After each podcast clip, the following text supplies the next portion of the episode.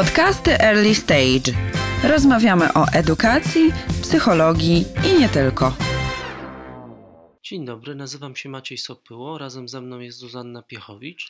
Dzień dobry, jesteśmy trenerami edukacji medialnej i cyfrowej, a ten podcast jest podcastem w ramach projektu Cybermocna Szkoła, organizowanego przez Szkołę Języka Angielskiego Early Stage i Fundację City Handlowej imienia Cronenberga. Więcej na temat szkoły Early Stage znajdą Państwo na stronie www.earlystage.pl. Tam między innymi o 10 supermocach, dzięki którym uczy się w Early Stage języka angielskiego dzieci i młodzież. A dzisiaj spróbujemy podsumować mini cykl dla rodziców nastolatków. Spróbujemy ułożyć w jakieś kroki porady, którymi e, dzieliliście się Państwo, dzieliliśmy się my, dzieliła się Hanna Zielińska, dzielił się Marcin Grudzień, goście naszego pierwszego podcastu. To jest już kolejny cykl, który w ramach tego projektu dla Państwa przygotowaliśmy. Na stronie earlystage.pl można też znaleźć podcasty i webinaria dla rodziców tych młodszych dzieci. E, no a teraz czas na nastolatków. Może jeszcze powiemy, że w marcu przed nami nagrania dla samych E, uczniów i uczennic, dla dzieci i młodzieży. My już ciężko oddychamy i zastanawiamy się, jak to przygotować e, atrakcyjnie w przekazie e, cyfrowym, nie na żywo. Bardzo na te spotkania zapraszamy od połowy marca. One w eterze. Proszę śledzić informacje na stronie Early Stage. Myślę, że poruszyłeś coś bardzo ważnego, bo właśnie uczniowie i uczennice, nastolatki i nastolatkowie, to jest bardzo wymagająca grupa. I myślę, że tutaj w tym naszym podcaście na temat tego, jak rozmawiać właśnie z nastolatkami o sieci, internecie i jak właściwie komunikować się w, na temat świata, który oni często znają lepiej, a może nie, nie znają lepiej, lepiej się w nim poruszają, to jest duże wyzwanie. Tak, to, to jest duże wyzwanie. Podkreślali to nasi goście, podkreślaliście to Państwo E, podczas e, webinarium. Natomiast jest w badaniach trochę takich jaskółek, które pokazują, że, że można i że warto. My przytaczaliśmy podczas webinarium liczby dotyczące różnego rodzaju zagrożeń, ale zakończyliśmy webinarium też taką liczbą 34, bo 34% według badania EU Kids Online 2020 34% osób w wieku 9-16 lat powiedziało, że zgłasza się do swoich rodziców, właśnie do mamy albo do taty, gdy, spotka- gdy coś ich zaniepokoi w internecie. Ja myślę, że to jest no z jednej strony dużo, z drugiej strony mało, ale jest to jakaś taka jaskółka, która pokazuje, że że my jesteśmy potrzebni, że nastolatkowie potrzebują porozmawiać o różnych trudnych sytuacjach w internecie z dorosłymi. Jest jeszcze jedna jaskółka, że rozmawiać potrzebują o różnych rzeczach społecznych częściej niż technicznych, a w tych społecznych jesteśmy często dobrzy i często mamy doświadczenie życiowe, które pozwala nam doradzić i pomóc, nawet jeżeli nie nadążamy za technicznymi aspektami. To bardzo ważne, bo pozycja dorosłego, czy, czy to rodzica, czy nauczyciela, nauczycielki, to często kojarzy nam się z taką pozycją autorytetu, osoby, która ma wiedzieć więcej, wiedzieć lepiej.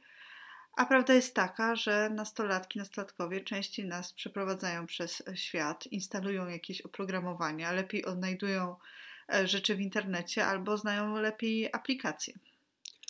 No tak, i znowu tutaj się odwołam e, do badań. 40% dzieci pomaga rodzicom, gdy napotkają trudności w sieci. To trochę odzwierciedla to, o czym mówisz.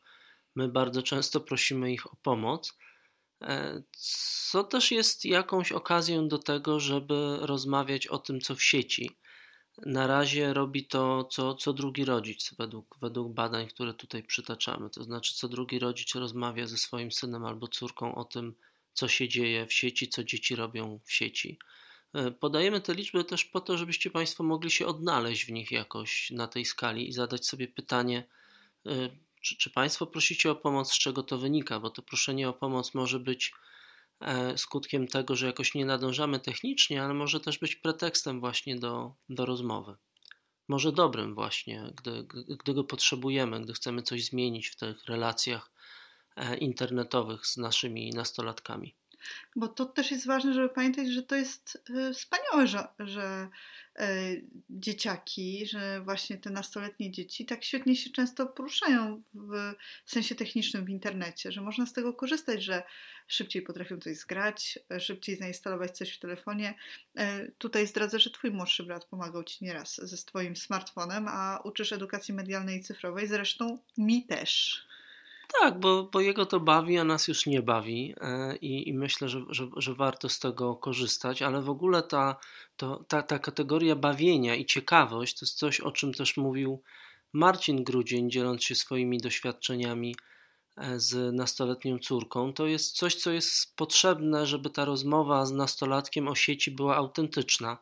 I to jest też taka rzecz, e, do której zachęcamy, żeby zastanowić się, co Państwa w, w tym świecie ciekawi, czego byście chcieli się dowiedzieć. Znaczy, jedno takie pytanie to jest to, co wiemy i czy wiemy, czy nam się wydaje, że wiemy, a druga rzecz to, co jest w tym świecie ciekawego, co byśmy chcieli zgłębić. I tutaj ostrzeżenie, ten świat jest ciekawy e, i media społecznościowe, gry, aplikacje mogą Was też wciągnąć. Jeśli już nie wciągnęły, bo to też nie rozmawiamy o osobach, które są offline, bo rodzice też są online, ale też właśnie ważne jest to, co powiedziałeś, że czy wydaje nam się, że wiemy, czy wiemy, bo odpowiedź moje dziecko w internecie gra w gry albo ogląda YouTube'a, to jest y, taka sama odpowiedź, jak wychodzi na dwór albo na pole, jeżeli są Państwo z Krakowa.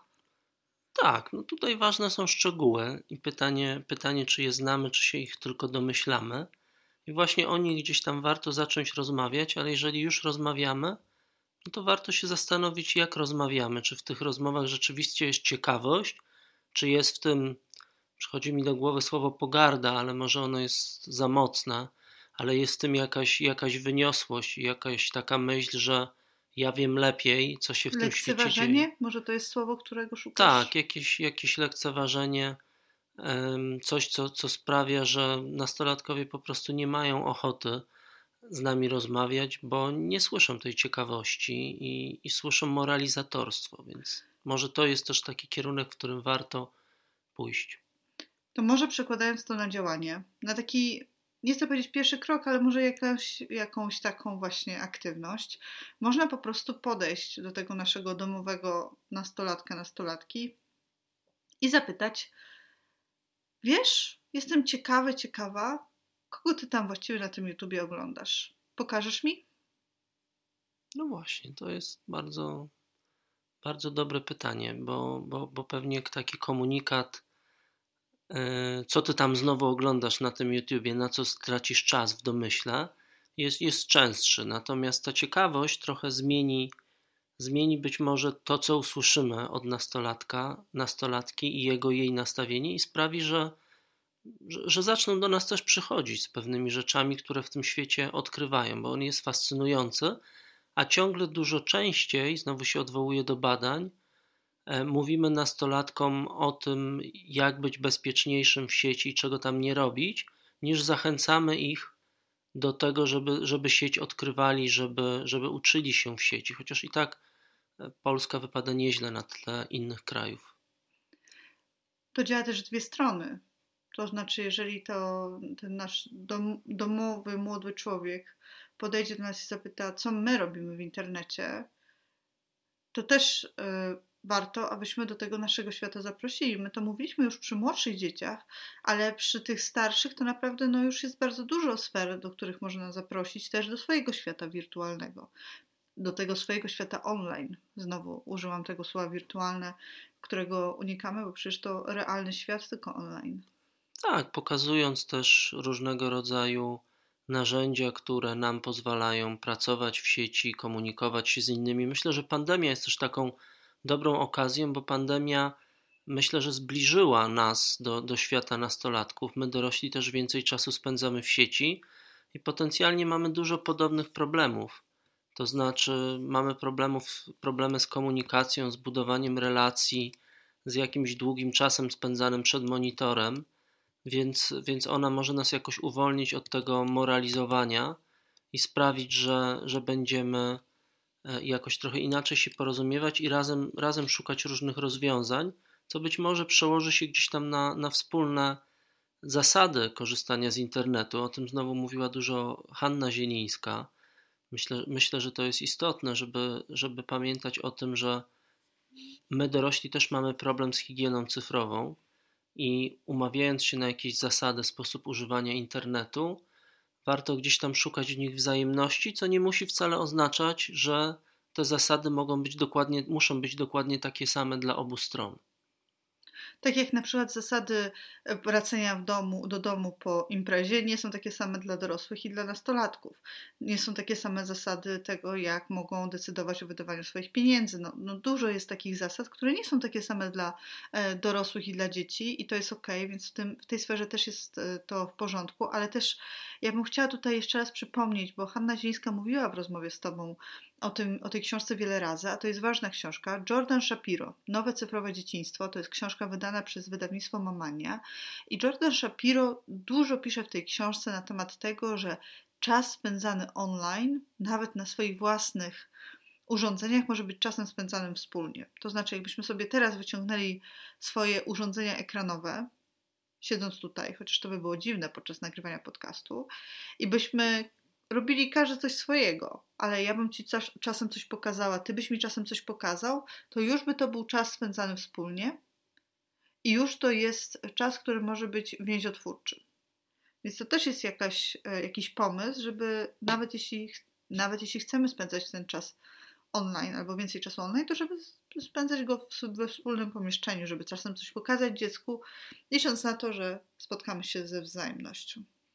No i doświadczenia pandemii tutaj są znowu dobrym przykładem, że, że, że można próbować budować relacje za pomocą e, urządzeń cyfrowych. To jest też taka dobra okazja, żeby odejść od takiego ogólnego określenia, jak to ciągle siedzisz w telefonie. W tym telefonie mogą się dziać bardzo różne rzeczy, tak? Można tam grać w gry, co też nie musi być stratą czasu. Tutaj też odsyłamy do jednej z, jednej z przemówień e, TEDx, Jane McGonigal, która, która dzieli się takim doświadczeniem, w którym gry mogą rozwijać, mogą uczyć różnych potrzebnych umiejętności. E, ale telefon to jest też budowanie relacji. Telefon może oznaczać czytanie książek, może oznaczać mnóstwo, mnóstwo takich prorozwojowych rzeczy, a może nawet prospołecznych. E, I, i, I to też jest, myślę, ważne i to się przewijało w tym minicyklu, żeby jakoś próbować zobaczyć, że ten świat jest autentyczny. Mówiliście sami Państwo, zwracaliście na to uwagę podczas webinarium, że trudno jest dzisiaj postawić granicę, czy w danym momencie jesteśmy online czy offline. Emocje, które przeżywamy w internecie są autentyczne, no więc właśnie słownictwo jest też ważne. Gdzieś tam pojęcia online i offline pewnie są bardziej prawdziwe niż świat realny i świat wirtualny, bo ten świat wirtualny też jest prawdziwy po prostu.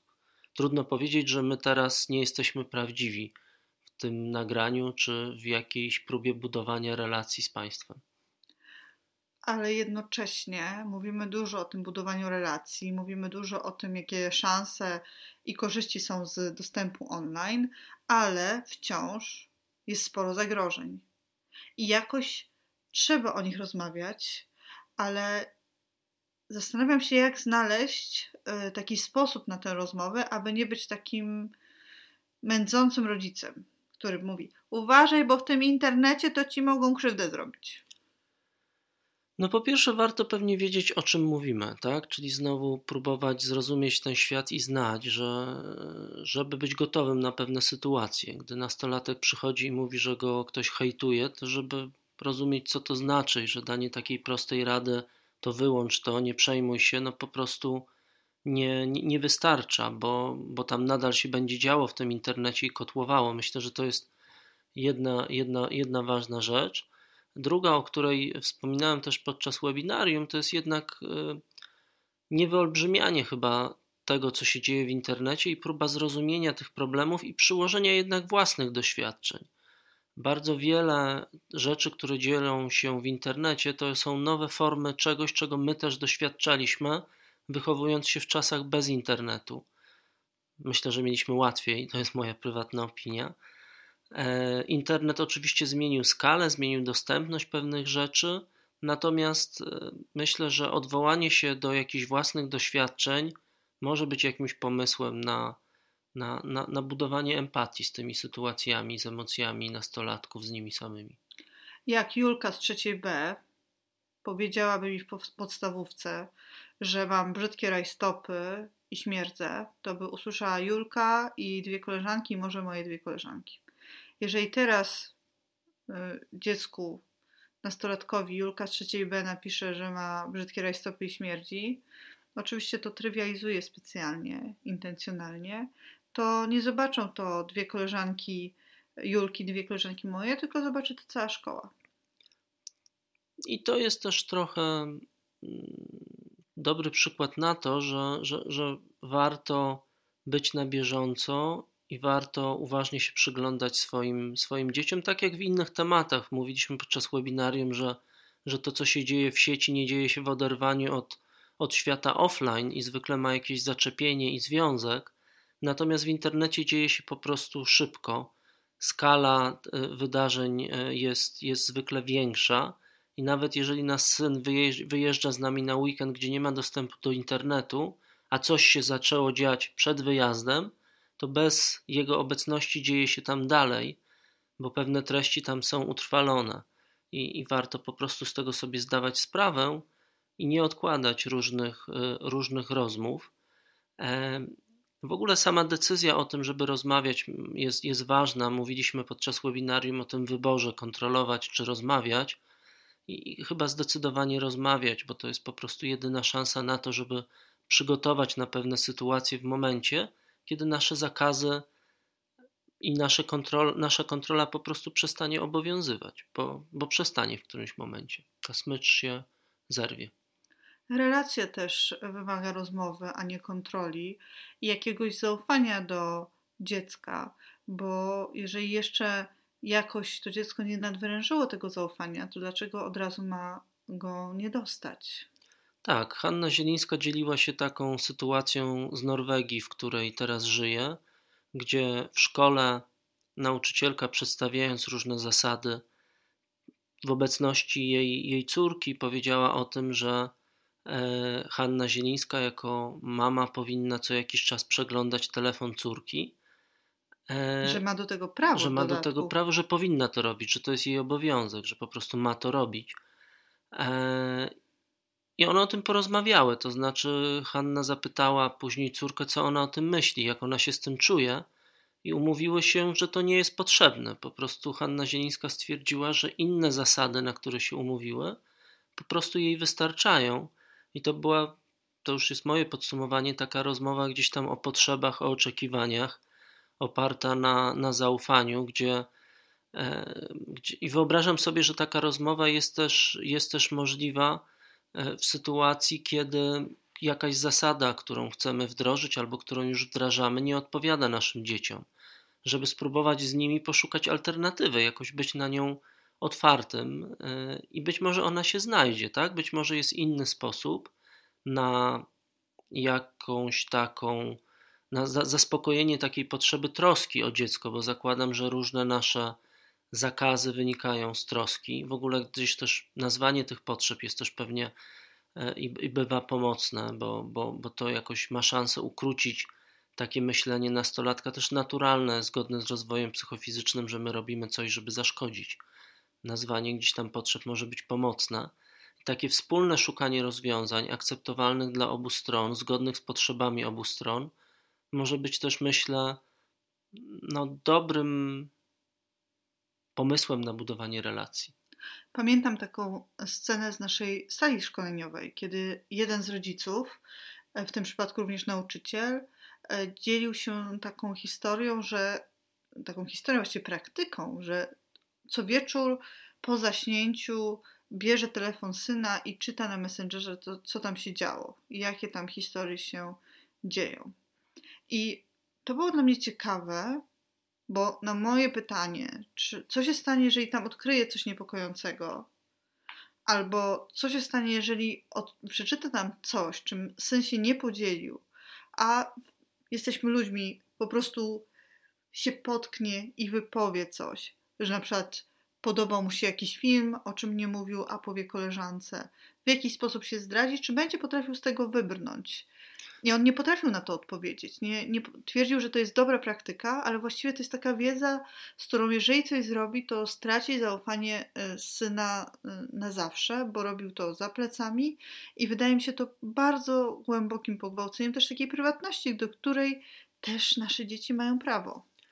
Tak, y, pani Iza, przepraszam, jeżeli, jeżeli mylę, ale wydaje mi się, że, że to pani Iza w czasie webinarium dzieliła się takim doświadczeniem i, i taką zasadą, ale o której córka wie, że ona ma prawo jako mama przeglądać, e, przeglądać jej telefon i że to robi. E, no i właśnie to jest jedna z zagłostek, jeżeli nie jesteśmy na to umówieni, jeżeli robimy to z cicha pęk, to jak wprowadzimy temat, który odkryliśmy do agendy, żeby to się nie wydało. Myślę, że to jest, to jest duży problem i że takie interwencje, co też jakoś y, potwierdzał w rozmowie ze mną w wywiadzie, który możecie Państwo przeczytać w najnowszym numerze Newsweek Psychologa Nastolatka, który się dopiero ukaże, potwierdzał Jacek Pyżalski, że to są sposoby, które są dobre gdzieś tam na sytuację kryzysową, interwencję. I warto być może to też powiedzieć synowi, córce, dając telefon, że że, że, że w sytuacji skrajnej e, spojrzymy tak jak oni pewnie możemy sobie wyobrazić skrajną sytuację, kiedy córka zagląda do naszego telefonu, żeby nam pomóc w jakiejś życiowej sytuacji. E, ale co do zasady, no, no jest to trudne, gdy, gdy, robimy coś, gdy robimy coś za plecami. Warto się na pewne zasady, zasady umówić, e, bo, bo to ułatwia po prostu życie, nie nadużywa zaufania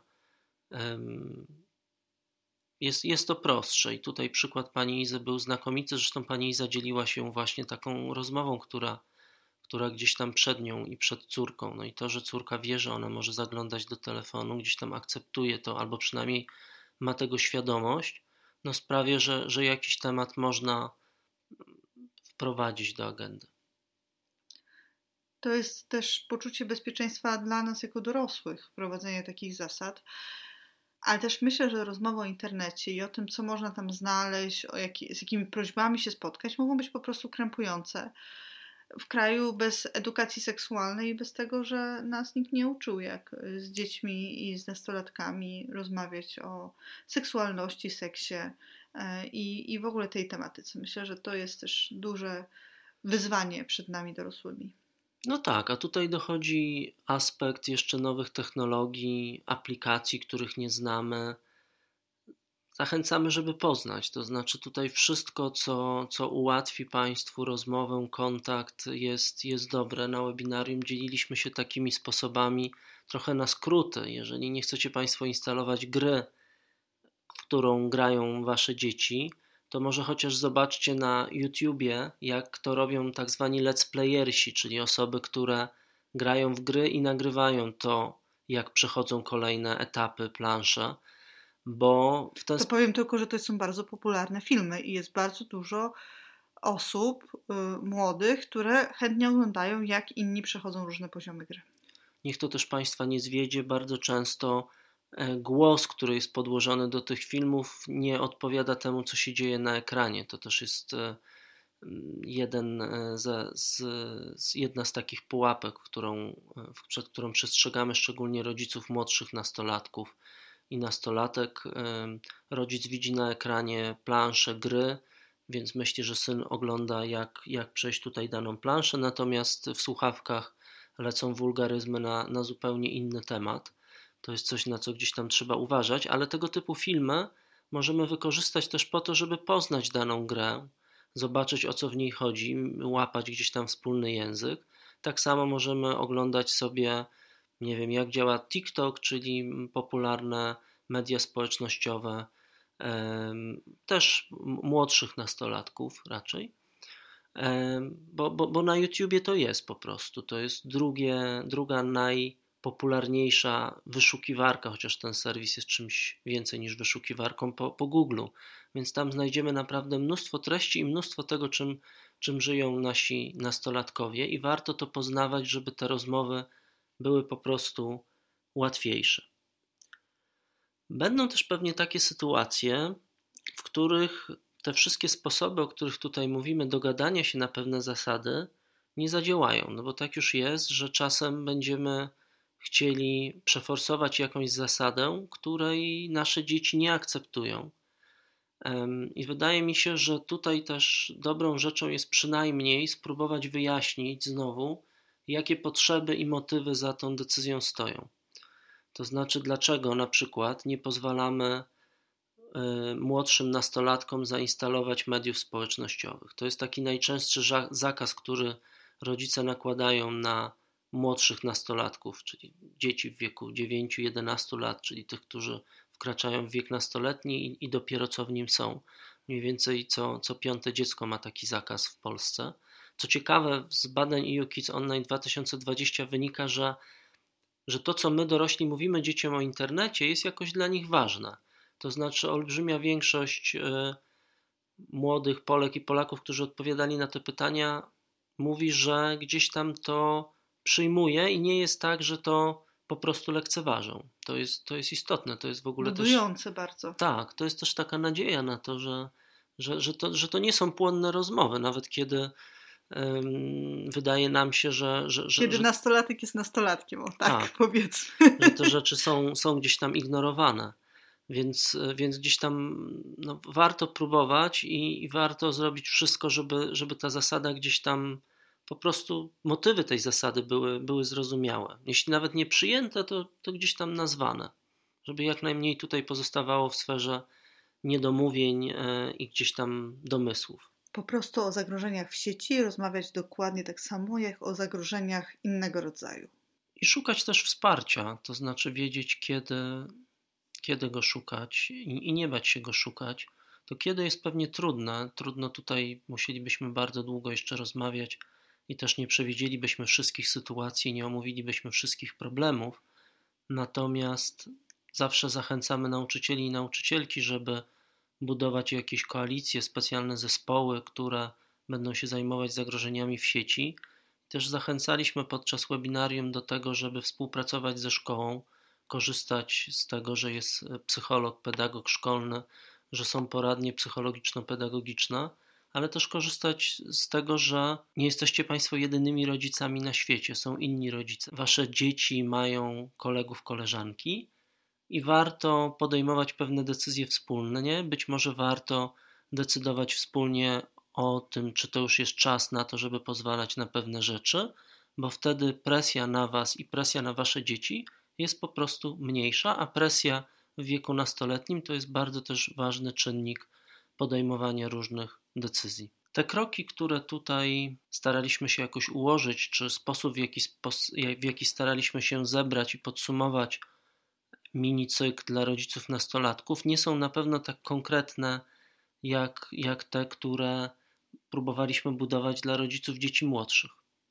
No dlatego, że po prostu nastolatkowie to już tacy trochę młodzi dorośli i tak też powinni być traktowani i oni już w tym świecie są a dla tych młodszych dzieci możemy być bardziej przewodnikami, przewodniczkami. Bardzo trzymamy kciuki za Państwa relacje z nastolatkami odnośnie internetu. I nie tylko. I bardzo serdecznie zapraszamy raz jeszcze na stronę earlystage.pl, gdzie poza naszymi podcastami i webinarami mnóstwo innych informacji i wiedzy, która może się Państwu przydać w, waszy, w Waszej pracy i wspieraniu Waszych dzieci. Zapraszamy też do kontaktu z nami na naszych stronach internetowych i na stronie kooperatywy trenerskiej. Zapraszamy też Waszych dzieci, ale również Was na cykl dla uczniów i uczennic. To już w połowie marca wszystko do znalezienia na stronie earlystage.pl. A teraz już dziękujemy, że poświęcili Państwo nam ten czas. Dziękujemy bardzo. Maciej Sopyło i Zuzanna Piechowicz. Do usłyszenia. Podcasty Early Stage. Rozmawiamy o edukacji, psychologii i nie tylko.